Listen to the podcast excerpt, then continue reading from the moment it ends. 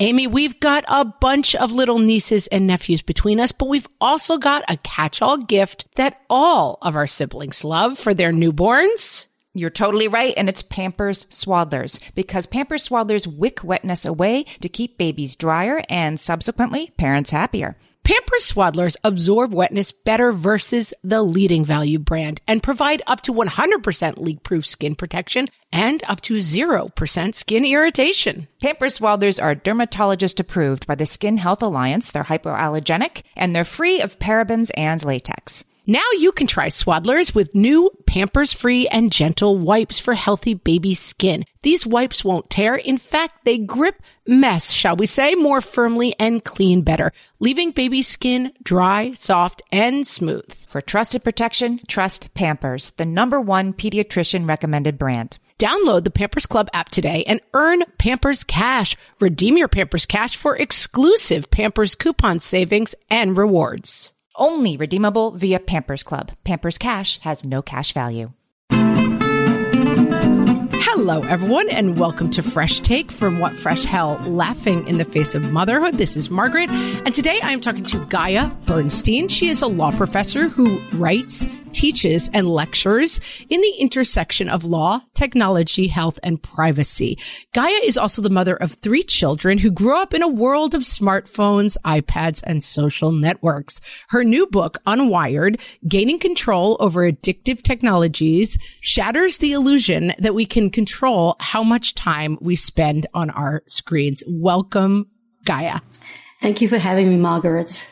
This is a very, it's an issue that everyone is dealing with, I would say right now. I have an 11, 12, and 14 year old. And so I feel like this issue is now suddenly the presenting issue. I look back on the days when I had a baby with, you know, oh, should I let them ever play on the iPad? And I'm like, oh, those were the good old days. Now it is, as you say, kind of crushing in around us, this reality. The book starts, you have an aha moment. Can you talk to us a little bit about that, about coming out of yoga class and kind of realizing the scope of what was going on? Yeah, so I think it was for me around 2015. And around that time, people were not really talking about this issue. I was not even paying attention myself. And I live in New York City. And I was, as you said, I came out of a yoga class and I went to get some coffee and there were 15 people ahead of me in line. And usually I would have probably taken my phone out, but for some reason, maybe it was the influence of the yoga class, I decided not to. And I just looked around and nobody was looking back. Everybody was staring down.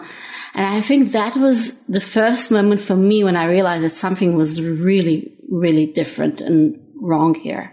And I think that moment of you look around a restaurant and everybody is looking down at their phone, or you look around, you know, any space, a playground, and the kids are playing and the moms are all staring at their phone. We have these instincts of like there's something clearly wrong with this picture but like a lot of issues we face as parents it's not as simple as like well we just need to get our behavior together. We need to stop being so lame as people. And so as we start to look at the problem is it just that you know, we're all sort of totally sucked in by these devices. I guess let's start on a hopeful note. Is there some hope to break this because it does seem so pervasive? I definitely think there's hope, and I I think my book is an optimistic book. Yes, it is. I think we just have we've been focusing in a place which didn't work as well. We have been focused on the idea that something is wrong with us as people, as parents. Why am I not getting any work done? Because I'm just surfing the internet and answering texts? Why can't I get my child off the phone? People are asking what's wrong with their kids. Are they addicts? What's wrong with their family? And trying to control it in different ways. And I think the hope is making this shift from this internal battles or battles in our homes towards the public spheres to doing things collectively because you make the argument in the book that this is not just behavior, personal failure behavior, that this is tech companies are figuring out very specifically how to keep us on our phones. So let's talk about some examples that you give in the book. One being the intermittent reward model. Tell us about this. Cause I think as we talk about this, friends who are listening, it's to say this is not happening by accident. This is not just, oh, you're so lame that you look at your phone too much. This is designed by design. So we're talking about intermittent reward model. Yeah, so absolutely. So basically tech companies want to keep us online for as long as possible. And they use several design mechanisms which are really derived from basic psychological principles that target our human vulnerabilities. Intermittent reward model is one of these, which is very, and the designs are prevalent all over the internet. And the idea is that when we get rewards on an irregular basis, our brain will trans- uh, release more of the neurotransmitter dopamine, which uh, gives us pleasure. So if you go to a casino and you see people standing next to the slot machine and keep pulling and pulling the handle and sometimes they get money, well, they don't know when they're going to get the coins. So they keep going and going. Many, many of the features online are designed exactly the same way. Uh, so if you think about it, you know, when you have a Facebook account or an Instagram account. You don't know when you're going to get comments or likes. I mean, I post something and I think this is going to get lots of reaction and nothing happened. I may post the same thing the next day and suddenly people are reacting. We don't know. And so it makes us react much more and everything is based on this. The notifications on our phone. We don't know when we're going to get that. We don't even know when we're going to get an email and, or if you think about Tinder, if you're dating, and so you're, if you're swiping, you don't know when you're going to get a match.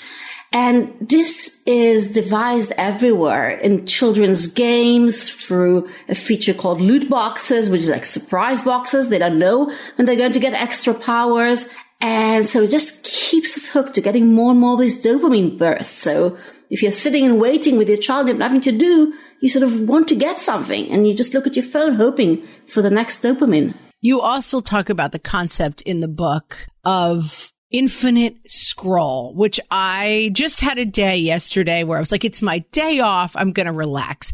And I ended up I think about taking a gym class that's 45 minutes. It seems like 10 hours. I think about taking a three hour plane ride. It seems like nine hours. And then I just was sitting, I was outside, but I was just scrolling on my phone like it's my day off. And, and it just, the time passed so fast. And I think I was thinking about your idea of infinite scroll. So will you tell us a little bit about that? Yeah, so that's another example where tech companies, and the, by the way, employing groups of psychologists to design these things. This is super interesting. Psychologists, like they are going deep to say, how do I keep people as engaged as possible in this platform? Right. So basically, they took this is a very famous soup experiment. In the soup experiment, one group got a regular bowl of soup and the other group got a bowl of soup with no bottom, so there was no stopping cues. The group which had no bottom ate 70% more soup and had no idea they were doing it. this is the infinite scroll. Basically, if you go on Twitter, you go on Instagram, you go on Facebook, there is never an end. There's never an end to the page. So they've taken away stopping cues, just like they took these people's bottom off the soup so, and it's all over the internet, taking away stopping cues. It's, if you think about it, if you go on uh, YouTube, it, there's autoplay on TikTok. One video ends, another one begins. Same thing as if you go on Netflix. If you want to see a movie, the next ep- or a show is even better, and the next episode starts immediately. Our stopping cues are gone, so we just spend so much time online. I find with TikTok, and I, am an older person for TikTok, but there is something about it's like the roulette version of it, or the there's something about the unknown that you could swipe next, and it could be someone decorating a cake, or someone talking about their devastating illness, or someone talking about the news or a cute puppy. There is something about TikTok that I find extremely hard to stop. Like, when do I stop? The missing stopping cue there is really tough for me. Right. Right. And, and it, for kids, even more probably. I'm sure that's right. And then, of course, we hear the term algorithm all the time, right? Like, well, the algorithm this and the algorithm that. Is it the algorithm that is keeping us engaged? Like, what is the role of the algorithm? So the algorithm is basically designed to make sure that we're engaged for longer, so it learns. So let's take Facebook, for example. They discovered that people will stay online for longer if there are posts that makes them angry. Or, oh yeah, I've heard that, right? That you're more engaged if you're angry than if you're just like, oh, that's a nice puppy. Right. So hate and anger keep you online for longer. So if a post uh, gets angry reactions, it gets more point than if it gets likes or loves. And then it will show on more people's feeds. So it gets promoted. And that's exactly the result of a learning algorithm. They probably didn't start with that, but that's what they've discovered.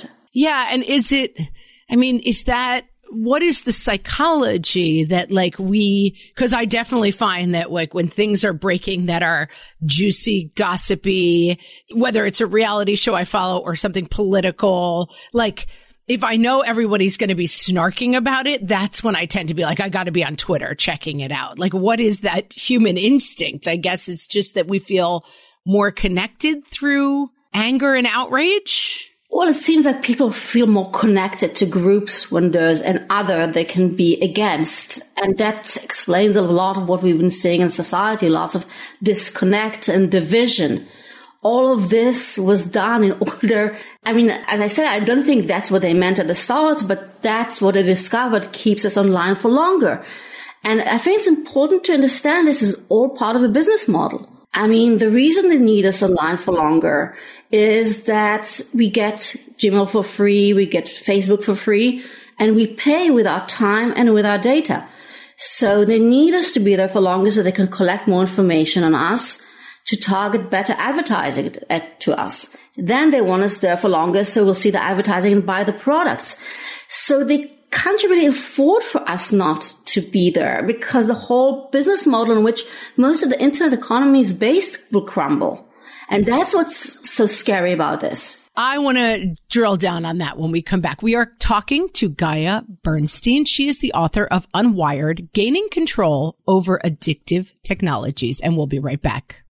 Margaret, I've got a go-to baby shower gift that I give whenever there's another newborn in my life. Can you guess what it is? Amy, three guesses. First two don't count. It's Pampers Swaddlers. Exactly. Pampers Swaddlers keep baby's skin dry, happy, and healthy. Pampers Swaddlers absorb wetness better than the leading value brand and provide up to 100% leak-proof skin protection and up to 0% skin irritation. Pampers Swaddlers are dermatologist approved by the Skin Health Alliance, hypoallergenic, and free of parabens and latex. Try Swaddlers with new Pampers Free and Gentle wipes for healthy baby skin. These wipes are five times stronger, gripping mess more firmly, shall we say, and making diaper changes a breeze. For trusted protection, trust Pampers, the number one pediatrician recommended brand. Download the Pampers Club app today and earn Pampers Cash. Then redeem your Pampers Cash for exclusive Pampers coupon savings and rewards. Only redeemable via Pampers Club. Pampers Cash has no cash value. Margaret, I've been at the research again, looking into metabolic health and more importantly, metabolic flexibility, which turns out is the key to improved energy levels, better sleep, better fitness, all the things. And I found out about all this because we got a chance to try Lumen, the first handheld device that helps you manage your metabolic health. Lumen works when you breathe into it. If you do that first thing in the morning or after a workout, Lumen measures your metabolism by measuring the amount of carbon dioxide in your breath. It's science, people. That lets you see exactly what's going on in your body in real time. Then you use Lumen's app to get tailored guidance to improve your sleep, your nutrition, even stress management. If you're interested in figuring out the effects of different sorts of foods on your body, Lumen is a really cool way to see what's actually happening as your body burns different fuel sources. If you want to take the next step in improving your health, go to lumen.me and use fresh to get $100 off your lumen. That is L U M E N dot M E. Lumen.me and use the code FRESH at checkout for $100 off. Thank you, Lumen, for sponsoring this episode. So I think the point that really hit home for me in this book is that the blame for kids and technology or the kind of stopgap measure for like, well, if you don't want your kids doing all of this, like, I guess you should be a better parent. I guess you should keep your kids off of screens as if like we talk sometimes about the recycling example. Like, oh, this all really comes down to you washing out your salad container. No, it's actually a huge international policy that is going on that is causing a ton of this. It's not, yes, you should maybe try to rinse out your salad container, but it's not like the weight of this all falls on parents. So let's talk a little bit about that and how this is comes down to an argument of personal responsibility when we're not really clear what it is we're up against. Right. So I think for me, I started researching the book looking at the past and I realized there was a connection between the wars against tobacco, the wars uh, against junk food to protect privacy. And it seemed like whenever a large industry, the truth comes out and people realize that the product is harming consumers, then their legal method, a PR method, it's also, it's a legal uh, mechanism is, well, the consumers chose the product, they're responsible for what's happening. So with uh, cigarettes, basically smokers sued cigarette companies because they were sick with lung cancer and dying. And the cigarette companies said, well, you chose to smoke and it's your responsibility. And they won for decades in court. And same thing with food. A group of teenagers sued McDonald's in New York uh, because they were sick with um, diabetes and they were obese. And McDonald's said the same thing. Nobody forced you to eat at McDonald's. Nobody forced you to supersize. And the New York court agreed, and they, they held it. You know, the kids were responsible, not the junk food industry. So that's what's happening with tech. But I think tech companies have taken it a step further. I mean, yes, we have game manufacturers saying, well, it's all the parents' fault and, you know, the kids are playing. But basically they're also giving us tools to make us feel responsible. So all these digital well-being tools we have, like uh, how much time you've been on your phone, you can see your screen time, or you can limit your time on an app. You can turn your phone gray. You can use parental controls to limit your kids' time. All these things are not really meant for us to spend less time online and also not really for our kids to spend less time online because they don't target the addictive features we just discussed. They don't target the infinite scroll, for example. What are there for is for us to feel responsible, to feel we're control. And then if we fail, if even though you put parents in control on your kid's computer and phone and they're still somehow using it or they're fighting with you, it's your fault. And I think that's a big part from where the blame is coming from. It's so, I mean, TikTok has videos saying you're in control. Right. You're not. I'm not in control on TikTok. I'm going to tell you right now. I lose control very easily on that TikTok. It's like personal responsibility is king, maybe particularly so in the US. I mean, it seems like, well, everything comes down to like, well, do it or don't do it. But if cigarettes are being marketed to kids and designed to be as addictive as possible. And food is being pumped with sugar and fat in a perfect combination to make it as craveable as possible. And screens are designed in every way with these casino type settings to be like, there's no clock, there's no watch, there's no way to tell how long you've been there. Then it's suddenly like, well, it's your responsibility. Is that, that's basically the thesis, correct?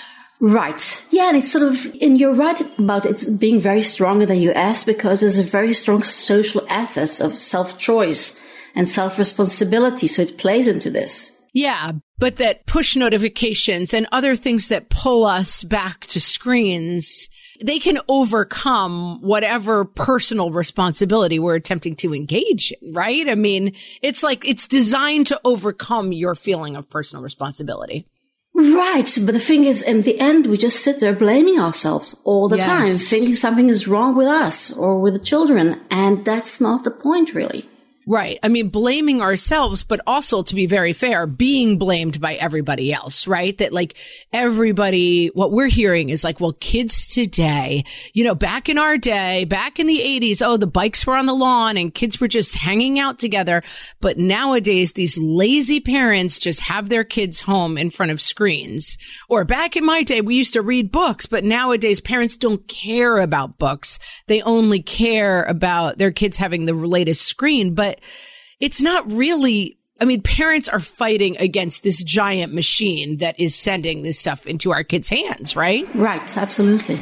Yeah. And so I guess then the question, and I guess we'll take a break and come back and try to start figuring out how do we like, it feels like, oh, we're little against this big, big machine. And we're going to talk about some solutions when we come back.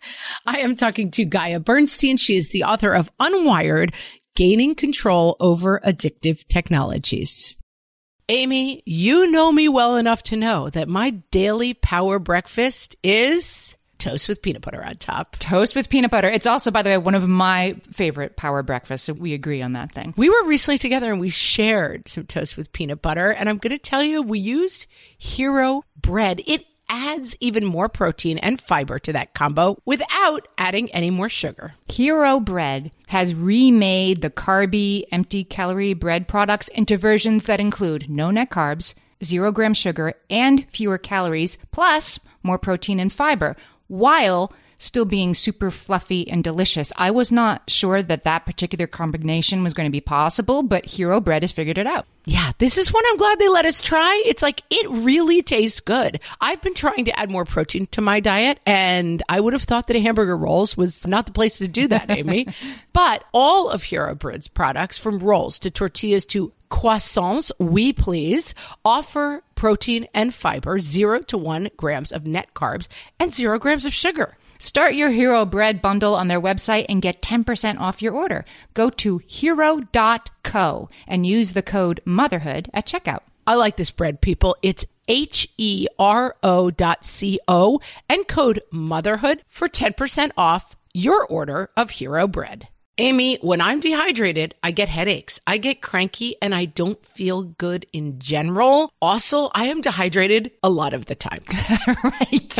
because being good with the water bottle is one thing, but getting that sodium and potassium with the fluids turns out that is the key to staying optimally hydrated. So whether you're looking to hydrate during your workout, while traveling, or at the end of a long night, Sports Research Hydrate Electrolytes have got you covered with over 65 trace minerals, 7 essential vitamins, and coconut water powder. Crisp and refreshing without any sugar, this is hydration powered by sports research. Each box has 16 little stick packs that you can take on the go, whether you're headed to an exercise class, a night out with friends, or a podcasting conference. And did we mention they come in delicious flavors from raspberry lemonade to cherry pomegranate? Stay hydrated with Sports Research Hydrate Electrolytes. Visit sportsresearch.com and use the code WhatFresh at checkout for 50% off your purchase of Hydrate. That's S P O R T S R E S E A R C H dot com, sportsresearch.com, and use code WhatFresh for 50% off your Hydrate Electrolytes order.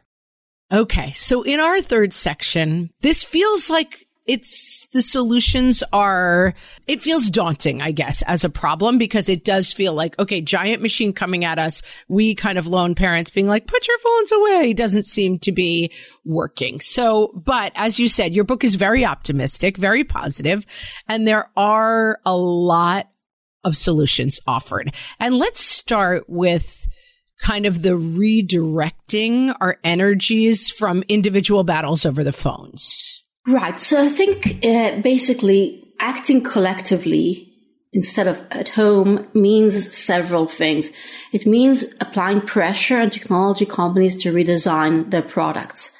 So I mean, and that doesn't mean we'll not have screens. It doesn't mean we'll not have phone. Um, this is not going to happen. Neither should it. But it doesn't have to look like this. Our phones don't have to be so addictive. Our apps don't have to be so addictive. But we never really made a choice and we never, it's, there's no imagination to how things could look differently. So there are many ways in which they could be redesigned. And there are different legal measures to exert pressure. The other way is to change how we use technology in spaces, in classrooms, in restaurants. And that's, I think, a place where it's more collective efforts of people, business owners, parents, than even law professionals. We have talked a lot about this in terms of the classroom and that some of the classroom stuff is very like branded and corporate and you're sending your kids to what you think is this sort of generic school environment. And suddenly there's a lot of corporations that are lobbying to get technology into your kids' hands in school. And it's something, again, like it feels a little bit like, oh God, another battle to fight, but it is really important. So let's talk a little bit about school and how this technology affects kids in school. So I think it's important to understand where we're coming from. We're coming from a place where the federal policy, and not just in the US, all over the world, is the more technology, the better in the classroom. The idea is kids will be better off with technology. We're not preparing them for the future without it. And this has been going on for a while, even though the studies showed, the big studies, that actually technology does not teach better than teachers. And so the outcomes are not better. Even in closing the gaps between populations, that's not what happened. So then the thing is, it didn't progress so fast because teachers wanted to teach in the old methods, but then came the pandemic. And that's exactly what you're describing is what really took off during the pandemic because teachers started teaching with Roblox and Minecraft, who now have great large education departments they started posting their lectures on TikTok. And once they learned these methods and the kids also came back from the pandemic to the classroom and was so used just getting the dopamine boost, it became very difficult to even go back. So I think the idea is to change the way we think about this and to change the policy, but you can do this in an individual school level, even in a classroom, in district level. Incorporating the technology in the classroom should be the case only if the technology is better than a teacher. If you have a quiz that works better than, you know, for a game than for a test, do that. But first of all, evaluate it. Again, no technology should be in the classroom unless it's it's doing something there that's useful, like coding, for example. I think this is super useful as a mindset shift because I know that a lot of schools tout their technology use as a huge benefit that like a school that is super technical and uses the latest technology is often touted as like a superior school. I know my sister-in-law who's been on the podcast runs a progressive school where they, you know, build stuff with rocks and sticks and, and that they're teaching kids in a very, very hands-on way that can be much more functional than technology. But that's why I really love this book and this perspective shift for parents that don't always hear technology as a value add. It's not necessarily that technology is better than a kind of hands-on learning or a more traditional learning style. Technology is not necessarily better than lack of technology. Right. And uh, also the issue of screens. I mean, screens could be limited according to age. There should be a limit of how many hours of screen.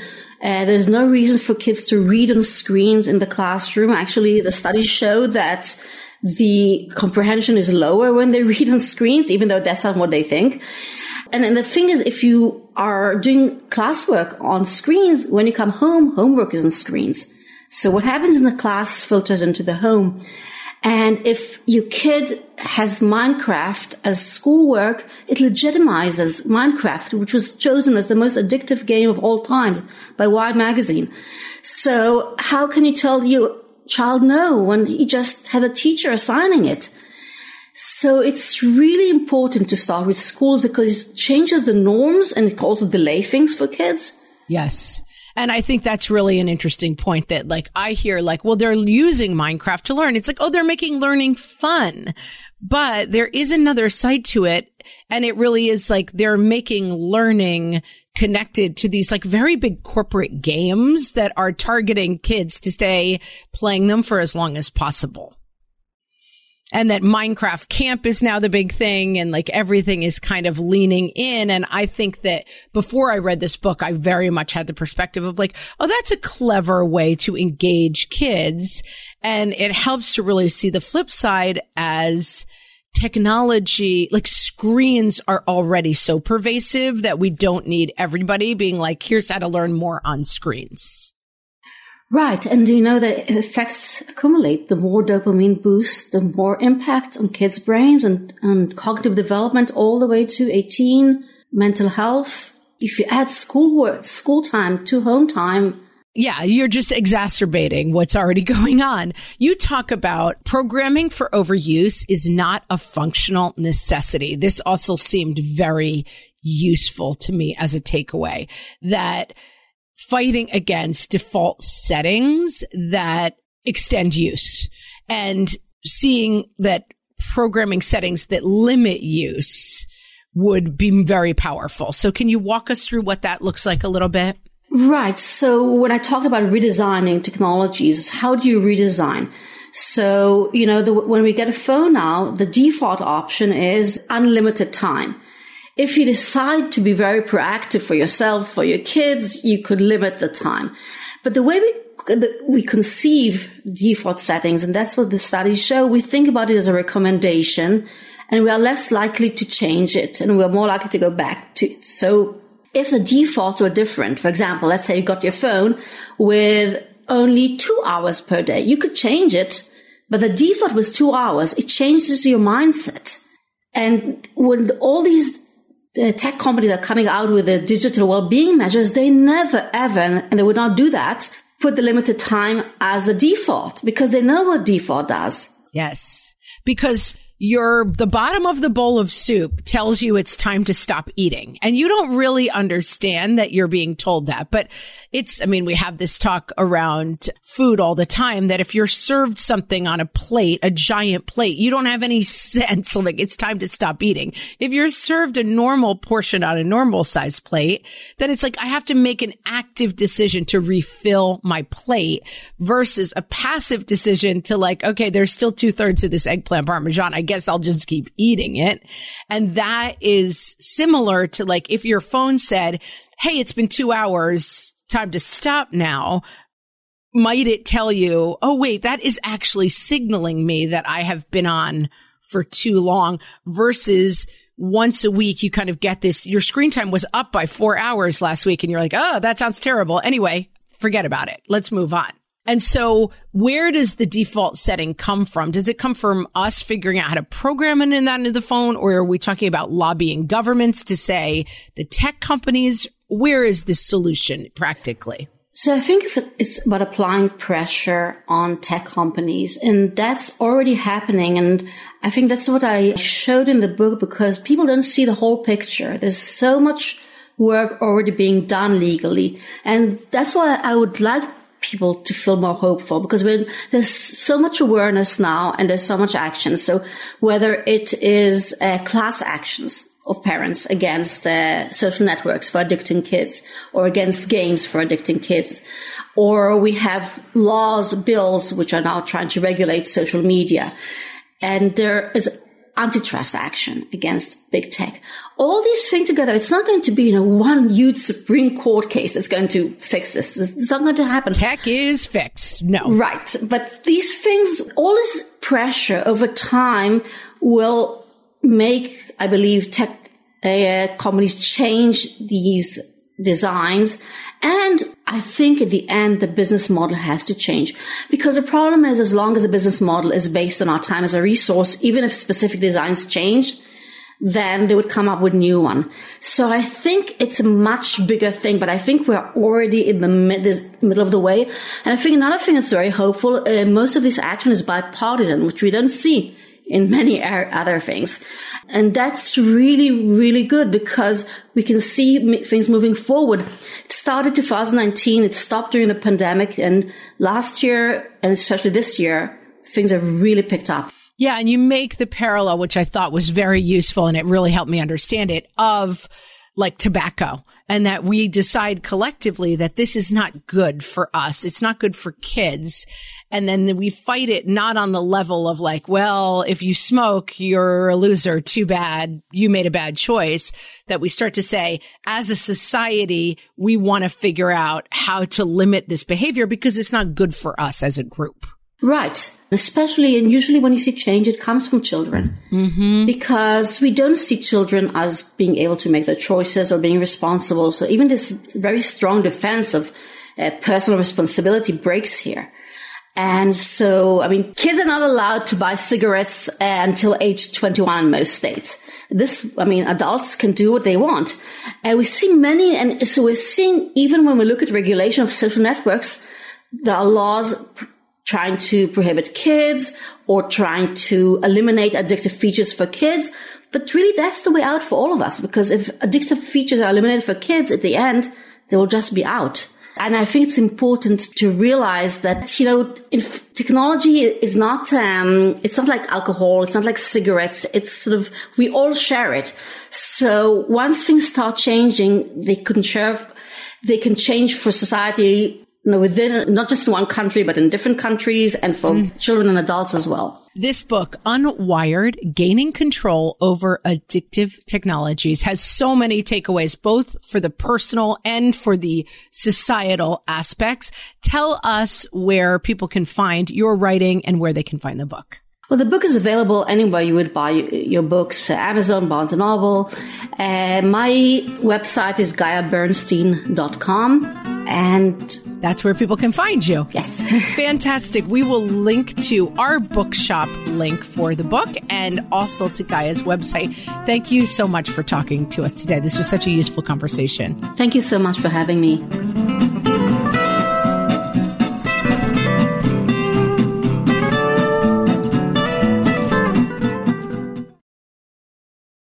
Hi there, I'm Andrea Owen, self help author with 19 translations of my books, global keynote speaker, and life coach. My podcast, Make Some Noise, has been serving up self help in a simple to digest way for the last decade.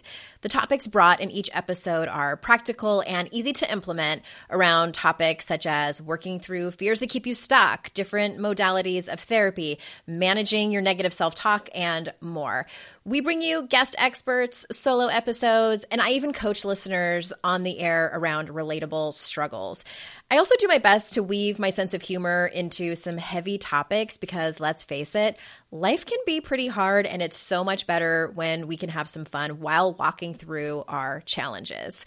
Whether you're seasoned in personal development or just starting out, Make Some Noise podcast will help you become the best version of yourself, the person you're proud of when you look in the mirror and show up in your life. Simply search Make Some Noise with Andrea Owen wherever you listen to your podcasts. Hey there, I'm Debbie Reber, the founder of Tilt Parenting and the author of the book Differently Wired. The mission of Tilt is to change the way neurodivergence, whether that's having a learning disability, having ADHD, being gifted, autistic, or some combination of all of the above, is perceived and experienced so differently wired kids and the parents like us raising them can truly thrive. On the Tilt Parenting podcast, I get to talk with authors, therapists, educators, and parenting experts who are committed to this mission. I ask the questions my listeners are most curious about when it comes to supporting our kids. And in turn, my guests share strategies for challenges, out of the box ideas for navigating school, best practices for therapies, tips for advocating, and so many thoughtful insights on what it really takes to help our kids grow up feeling seen and respected so they can create awesome lives for themselves. I know that raising a differently wired kid can feel overwhelming and isolating, but I promise you, you are not alone and it can feel so much better.